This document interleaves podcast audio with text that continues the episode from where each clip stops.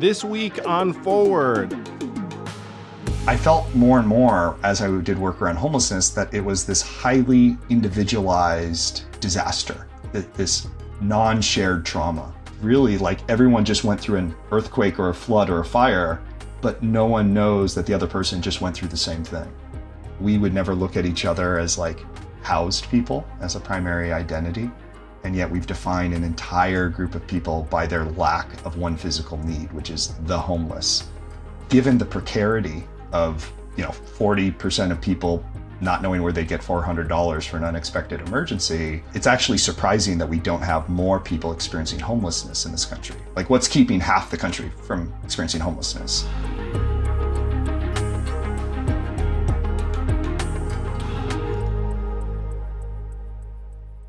Hey everyone, this week on the podcast, I interview an incredible guy named Kevin Adler who started Miracle Messages. And he wrote a new book called When We Walk By. It's about homelessness. He spent the last 10 years or so reconnecting 800 homeless people to their loved ones and families. Uh, it's uplifting uh, and invigorating. What else is going on this week? There's a guy named Dean Phillips who's running for president that I am having a lot of fun with uh, because most of you know I don't think Joe Biden is the right choice to to run in 24. I think he'd lose to Trump, uh, and the Democratic Party really should field some better candidates. If you want to see what I've been thinking about Dean Phillips, go to andrewyang.com slash blog. Uh, or just actually just go to andrewyang.com because they're, they're, that, that's where it is. Also, this week, it looks like the SAG AFTRA strike is over, thank goodness. And studios lost. Uh, when that happens, you think, wow, couldn't you have just cut this deal weeks or months ago? Um, but I'm pumped on multiple levels. I have a lot of friends who are striking. Um, also, as a consumer, it'd be nice to have some good stuff to watch as opposed to the crap we're dealing with right now. I'm kidding. There's actually some good stuff going on right now um, in in content world, uh, but could always use some more, and people need to be able to do their jobs uh, and tell stories. Uh, I thought the midterms were a good sign in in many respects. Um, I think the misread, though, is that this means that Joe Biden is the right choice in 2024. I think there's a very big difference between voting for, let's say, um, women's reproductive rights uh, or a state rep in Virginia or even a young governor in Kentucky than voting for Joe Biden. I think Joe Biden has singular qualities that voters ascribe to him, not all of them positive, shall we say. So, uh, excited for you to hear this conversation with Kevin Adler. And if you want to see some of the things that I am thinking about, go to andrewyang.com because I do write that stuff down. Subscribe to the newsletter if you don't already because I send that out at least once a week. And hopefully, we will have a real choice in 24. Dean Phillips, Team Dean, check him out. We're going to have him on the podcast before you know it, too. So tune in for that.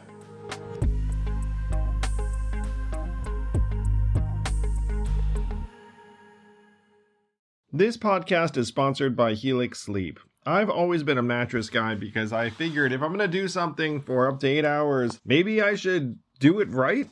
And Helix Sleep lets you do it right by sending you one of 20 unique mattresses that's tailored for you. I took the Helix Sleep Quiz, takes only a couple minutes, and I was matched with a Helix Dawn mattress because I wanted something that felt firm and I sleep on my back. That mattress is exactly what I needed, but strangely enough, my kids now seek out that mattress in the house and want to sleep on it even though I did not order it with them in mind. If you have a high quality mattress, it is a game changer, a huge difference maker. Don't take my word for it. Helix has been awarded the number one mattress picked by GQ and Wired magazine. It is even recommended by multiple leading chiropractors and doctors of sleep medicine as a go to solution for improving your sleep. Helix is offering up to 30% off all mattress orders and two free pillows for our listeners. Go to helixsleep.com slash yang. That's helixsleep.com slash yang. This is their best offer yet, and it won't last long. With Helix, better sleep starts now.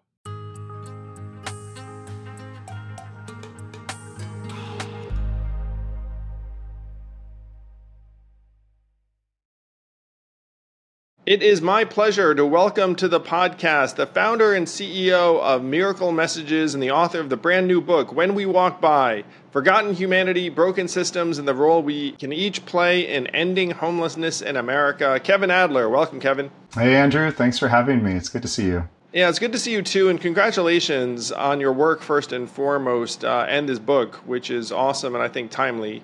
Uh, I guess you, it could have been written at any point in the last number of years. It still would have been timely. you know, it's not, it's not, like, oh, homeless people. I mean, you know, obviously it, it's uh, um, been with us, but I, I will say it seems more pressing now. And you open your book with, I think, a very, very relatable anecdote of you being in the Bay Area and then walking by homeless people and then feeling sort of uncomfortable and then saying, "Oh, like what can I do?" And then your your exertion was to smile, was to make eye contact, was to like give them a thumbs up, just to acknowledge their humanity. But it wasn't like you started being uh, um, like uh, an activist and philanthropist in this direction. You started out like most of us. Yeah, it, it, it felt pretty basic. In fact, I, I, mean, I didn't set out to be an activist or a philanthropist or anything else. I, I just set out to try to be a better person. And, you know, having an uncle who was homeless for 30 years. I'd never thought of his as Mark as a homeless man, but when he passed away, I realized that you know the love and compassion and empathy I had for Mark when he wasn't at our you know Christmas and Thanksgiving dinner table did not extend to the people I walk by every day on the streets of San Francisco. So it was as much a path to to build my own capacity to see people on the streets not as you know problems to be solved, but as people to be loved. Yeah, so your uncle passes away, which uh, hurts. Um, you have a, something of an epiphany while visiting his gravesite with your dad. Um, and then you wound up actually starting an organization that reconnects homeless people with loved ones, uh, which has now resulted in 800 plus uh, people reconnecting with loved ones and in many cases getting off the street. So, how did that come to pass? I mean, that's a lot. Uh, like, what happened after you visited your uncle's gravesite? Um, and this is at this point maybe 10 years ago. Yeah, it's about 10 years ago. Yeah, I, I you know, I got, I left the gravesite with my dad, had a really heartfelt conversation and um, realized that the intention of kind of having this gravesite for my uncle was was really that uh, we'd have a place to commemorate Mark's life and and have a permanent resting place for this person who never had that in this life. And uh, you know, I got got home and started scrolling through social media and realized that you know I was learning more about my random acquaintances on Facebook and you know Instagram than I was at my own uncle's grave. So I just started thinking, how can we use the storytelling tools that we have access to to help people like my uncle Mark. Um, you know, I'm a person of faith, and uh, I was in church a few weeks later. The pastor had this prompt: "Who is Jesus?" You had to answer that with some kind of art form or creative expression. I'm not an artist. I'm not a musician. Jesus doesn't need me to sing a song. But I was like, well, I've always loved using simple tools to help share our common humanity and kind of unveil what I feel is ever present. And I got this question on my heart that was uh, really struck me was, you know, how would how would Jesus use a smartphone? And maybe Jesus thinking, wouldn't use a smartphone. No, I'm kidding. but if he were to use it, if, if he were if, to if, use it, if he were to yeah, use it, um, probably wait, fewer cat videos and uh, selfies, right? So you started this organization. Um, what like what uh, what came first? The first uh, beneficiary or homeless neighbor that you helped, or the organization itself? Yeah, I mean, the, the first point was um, I spent a year just listening. Spent a year with 24 individuals experiencing homelessness who volunteered to wear GoPro cameras around their chests. Wow. And narrate their experience of what life is like on the streets. And the premise was, hey, I just walked by you. You're still here. What's it like to be you? Uh, and I watched dozens of hours of pretty heartbreaking footage and uh, you know, the two things that struck me, Andrew, was uh, first, every time you'd see a kid walk by, the kid would tug on their mom or dad's sleeve. They'd point, they'd look, they'd ask questions, and half the time the parent would would scold them and say, "No, that's dangerous. Don't do that." And you know, I'd, I'd always think, "Gosh, those kids probably knew something or know something that we've forgotten as adults." Um, but the second piece that's really apropos to Miracle Messages founding story was in one of the clips I heard someone say you know, I never realized I was homeless when I lost my housing, only when I lost my family and friends. Yeah, you you you uh, open the book with this uh, idea of relational poverty, um, and and you're suggesting that we're relationship poor, and that that kind of goes hand in hand with being homeless. Yeah, I think it's so. Um, it, it, it's such an extreme version of low social capital, to use the sociological term, but such a level of relational isolation, brokenness, disconnectedness that it's almost inconceivable uh, unless you get that up close and personal to it. Um, you know, I um, I read your book recently, The War on Normal People, and one of the things that you really talk about at length is how many people in the United States right now are one paycheck away from not being able to pay rent. Um, and given the precarity of you know 40% of people not knowing where they get $400 for an unexpected emergency, uh, it's actually surprising that we don't have more people experiencing homelessness in this country. Like, what's keeping half the country from experiencing homelessness? And what we're finding is family, friends, community, church, synagogue, mosque, like community, relationships. And so, if you don't have that, or you've lost that, or it was never quite supportive enough, or it was just so resource depressed to begin with, um, it can be very difficult to get off the streets and stay off the streets if you're if you're in that situation. Yeah, you refer to this group as the proto homeless, or maybe someone else did, which I thought was interesting. It's like the could potentially be homeless uh, if if something breaks the wrong way. Um, so let's try and define the scope of this. How many people are homeless in America at any moment in time? Yeah, at any given night, it's just under, uh, well, it depends on the estimates, but around 600,000 people experience homelessness any given night. Um, but over the course of a year, um, people who may come in and out of homelessness, maybe self-resolve or, you know, are unseen, are doubled up, tripled up. So maybe not what we think of by the HUD definition as experiencing homelessness. Uh, you know, it's probably closer to about 10 times that. And, and so in the book, we estimate about 6 million people experience homelessness each year. Wow, that's a lot. So in a country of 330 million, let's call it something like 2%. 2%. Mm-hmm. Yeah, one out of 50 might experience homelessness in a given year. One interesting thing in your book is you actually list a bunch of celebrities who are homeless at one moment in time. Some of them I knew. I was like, oh yeah, I knew Jewel was homeless, but but then like some of the others, I was like, really? Like I uh, like I didn't know. Who, who surprised you? David Letterman surprised me. David Letterman, yeah.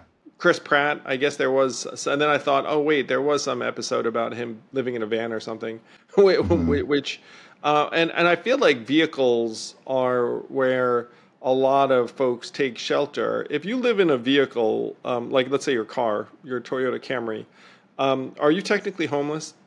Yes, yes, you are absolutely.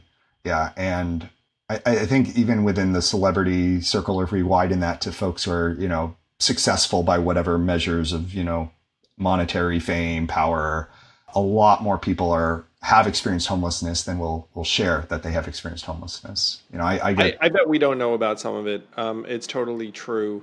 Um, so you start Miracle Messages about ten years ago, and uh, I would, mm-hmm. and it starts with this footage, hours and hours of verite footage from people who are struggling with homelessness. Uh, what, did you do next? Yeah, so I, it started out uh, just to give the, the, quick founding story. I basically took a walk down Market Street, went up to everyone I saw who was visibly homeless, and asked, "Do you have any family or friends you'd like to reconnect to?" Uh, met a man named Jeffrey. He said he hadn't seen his family in 22 years. Sat down, recorded a short video from him to his niece and nephew and his sister and his dad.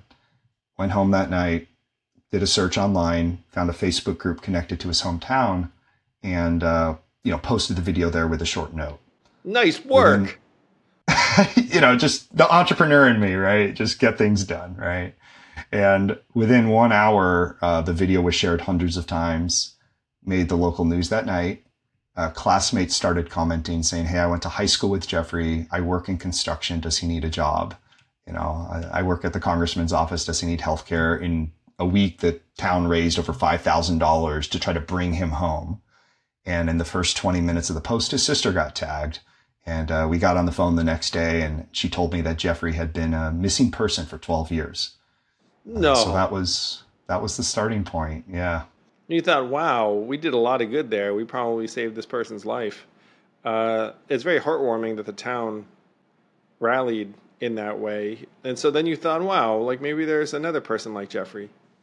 You know, Jeffrey's not the only one, and this shouldn't be happening, right? You want to make an impact in the world, you have to figure out how to make the impact in one person's life first. And so I didn't, I still didn't know what I didn't know. Uh, I felt like a total fraud trying to do this work because for me, it wasn't homelessness that I cared about per se. I cared about homelessness, but it wasn't my driving issue.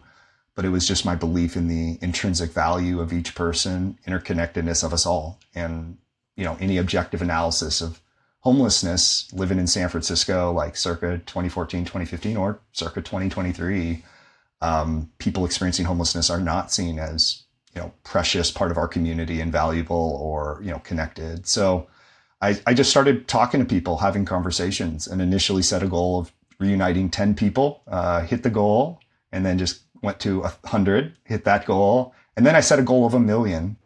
I've not yeah. hit that goal.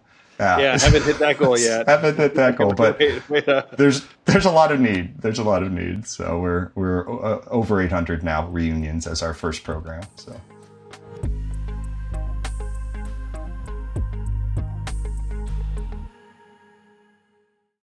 This podcast is sponsored by ExpressVPN. A few decades ago, private citizens used to be largely that private. What's changed? The internet. Think about everything you browsed, searched for, watched, or tweeted. Now imagine all that data being crawled through, collected, and aggregated by third parties into a permanent public record, your record. Having your private life exposed for others to see was once something only celebrities worried about. But in an era where everyone is online, everyone is a public figure. To keep my data private when I go online, I turn to ExpressVPN. Do you know there are hundreds of data brokers out there whose sole business is to buy and sell our data? The worst part is you don't know what they're doing, you don't get to have your say. That's why I use ExpressVPN. Just hit one button and then your internet connection gets rerouted through an encrypted server.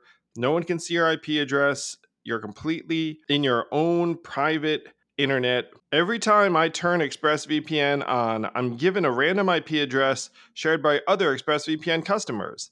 That makes it harder for third parties to track me and harvest my data. No matter what device, you're on, you just hit one button and you get your own protected connection. So if like me you believe that your data is your business, secure yourself with the number one rated VPN on the market. Visit expressvpn.com slash yang and get three extra months for free.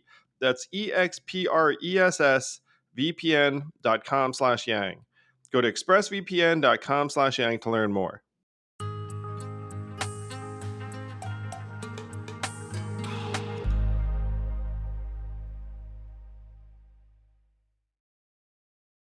So you have over 800 reunions. Um, I imagine some of these messages have gone unanswered. How many uh, messages do you think you've put out?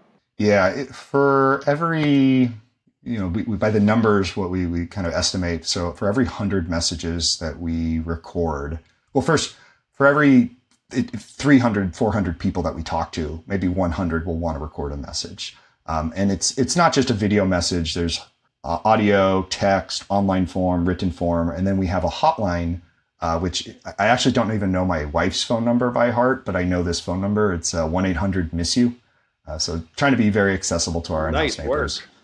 Yeah, so we got yeah, and that's a whole story how to get how to get a one eight hundred phone number in modern age. They they're it's a very complicated telephony companies that own them. But anyways, so we have one eight hundred miss you. So for every 300, 400 people that we offer a service to, maybe about 100 will say, Yes, I'd like to record a message. Yep. And then of those 100, 50 will be able to find the loved ones. And then half of those, so 25, will be able to help facilitate a reunion. Uh, so, you know, it's, it's about a quarter of the people who record a message will end up reuniting. But when we do find the family, um, and that's a big, you know, when, it's not all the time, uh, eight, eight, eight times out of 10, they're excited to reconnect and, and it's a positive outcome. That's great. Again, uh, restore your faith in human nature. So you've been building this very wholesome, lovely human organization over this last number of years.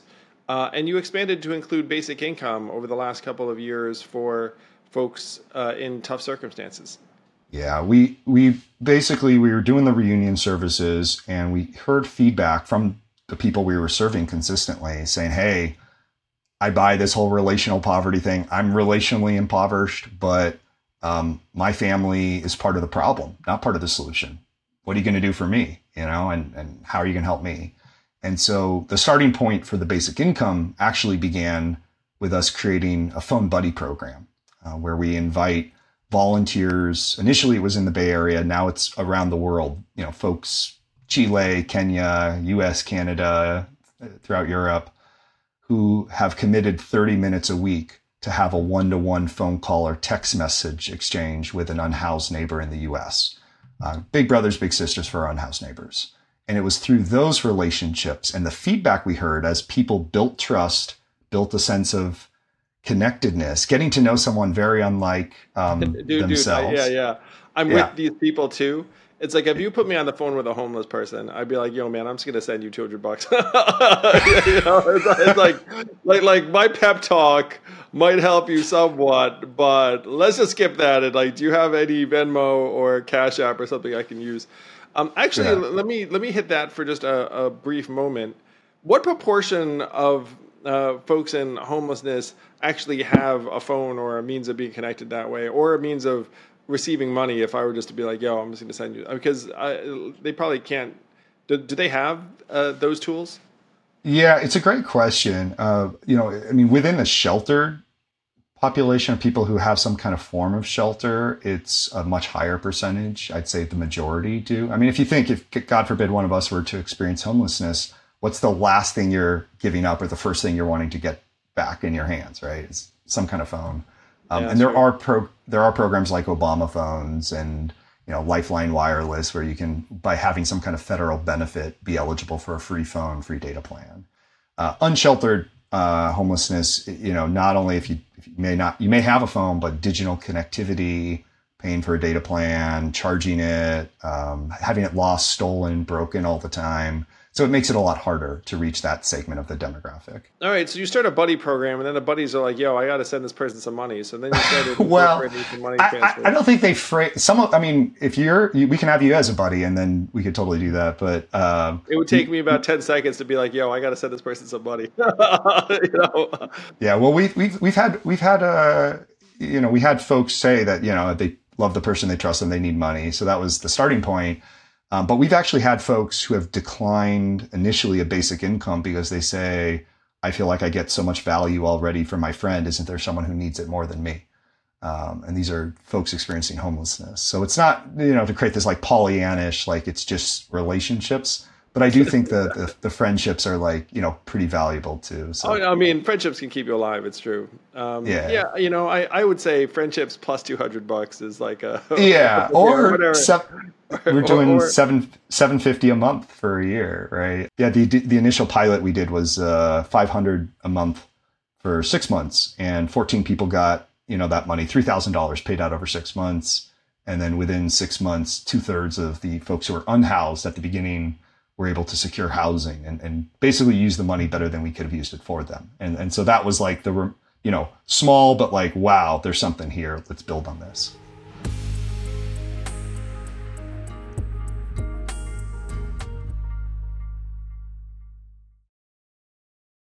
So one of the things you must have have directly experienced, and it does come up in your book, uh, is that in places like New York and San Francisco, we're spending tens of thousands of dollars a year per homeless person. Uh, and thus was homelessness solved. No, no, it's not. It's not true. Like you still go out, you're like, what the heck's going on? And, and so uh, there's a ton of money being spent that does not seem to be doing the trick. In large part because, to your point, it's not going to the human involved or the family involved. It's going to something else. It's going to the org. It's going through an agency, and it doesn't get to where you'd like it to go. Yeah, I think one of the things in my book that uh, I, I, wanted to make sure was centered was just the level of paternalism in a lot of our service systems, uh, where we assume we know what's better for the person and their family, uh, rather than trusting them as, as we probably want to be trusted uh, and invested in. Um, and and you know that basic income is a form of that, but also meeting a person where they're at. You know, if you have hundred people experiencing homelessness, you have a hundred stories and contexts and situations. And, you know, a mother with a single child escaping a domestic violence situation is very different than someone who has severe mental health issues, substance abuse issues is very different than someone who, you know, had a, a, health issue that caused them to not be able to work anymore. And now they're needing some kind of disability or some time to rehab. So I, I don't believe there's a, you know, I think there's a role, of course, for the services we have. And, and if the programs that we have weren't in place, we'd have a lot more people experiencing homelessness. But to call it efficient or effective, I think would be, you know, uh, inaccurate. And so, you know, we're, we're trying to meet people where they're at, but not leave them there in the, in the work we do at Miracle Messages. So. Well, it sounds like you're being very, uh, euphemistic about some of these programs because I'm clearly, you know, um, more down on them. I mean, you probably interact with them all the live long day, so it's not for you to be like, "Oh, these things are terrible." But I'll I'll say, like I've I've looked at the numbers and like, what the hell's going on? Like we we spend so much money uh, in ways that are ineffective. And then you go to the org. And, and, the tough thing too is like I've met with the orgs. Uh, I've hung out with the orgs, and the orgs consist generally of good people trying to do positive yeah. work. Uh, you know, which is one reason why I sense that you might be like, look, I'm not going to talk smack about um, various folks. But, but, the problem is that I mean there are a lot of problems. But uh, you know, it's like if you're the good org trying to do good work. And then you run into like a difficult, thorny situation individual, um, then there are certain limits to what you can and can't do. I mean, you pretty much need to access the folks who are most helpable, I suppose, um, in, yeah. in, many ways. Uh, there, there are organizations like Fountain House that that that do kind of a hybrid. Where mm-hmm. are you familiar with that organization? It's here in New York. No, no, I'm not. Yeah, no, it, it's kind of it's like a house where where you show up. It's like kind of shelter plus, community plus. It's got like a bunch of services um, so, so there, you know, I'll, you know, mental illness is a, a pretty big theme, um, uh, and and so they, they they do a bunch of things, and they're a nonprofit that, you know, do, does do great work. But still, I mean, when you walk around a place like New York or San Francisco, I mean, you can't miss the evident yeah. homelessness. Um, and then yeah, you, and I, I I tried in the book to really uh, strike a balance between recognizing and identify what I call like the homelessness industrial complex, you know? Yeah, where, that's the one. That's what I was describing, man. The homelessness yeah, industrial complex. Totally. I mean, success is measured not by uh, outcomes, but by units of service provided. And that outputs versus outcome is a fun, you know, it, it, it's, it leads to the situation we're in where you have siloed service providers, one size fits all. But I think what sometimes gets missed as a nuance in the conversation that's important is like, homeless services don't cause homelessness, right? It, it, we have to look at the housing situation we're in, the income inequality, criminal justice system, foster care system, where one out of every three kids who age out of the foster care system by the time they're 26 years old will experience homelessness. So that's where I think, you know, we'd have a lot more people experiencing homelessness. There's a lot more efficiencies that needed. And, and I'm not a apologist for the homeless service system. I mean, we literally have built an entire organization on the periphery. We don't work that closely other than like, hey, come visit. We're happy to work with you. Um, but I do think there's like a broader understanding of homelessness that sometimes gets missed about what causes homelessness. So, how much of your work is in San Francisco uh, versus other environments? Yeah, most of our so our team is totally uh, virtual, remote around the country. So uh, we have four or five kind of key regions. So Bay Area, so we do San Francisco and Oakland with our current uh, randomized control trial of, of, the basic income in the Phone Buddy program. And then we have Los Angeles County, uh, South Florida. Uh, we have a team member there that works with a lot of great organizations on the ground. And then we are starting to have more uh, student chapters, uh, like UT Austin. We have a bunch of uh, students that will go on their free time to Sunrise Navigation Center, um, Community First Village in Austin, and offer our services, either the Phone Buddy program or the reunion services. Um, and then we do get inquiries around the country around our hotline, but those four or five regions are kind of the main ones.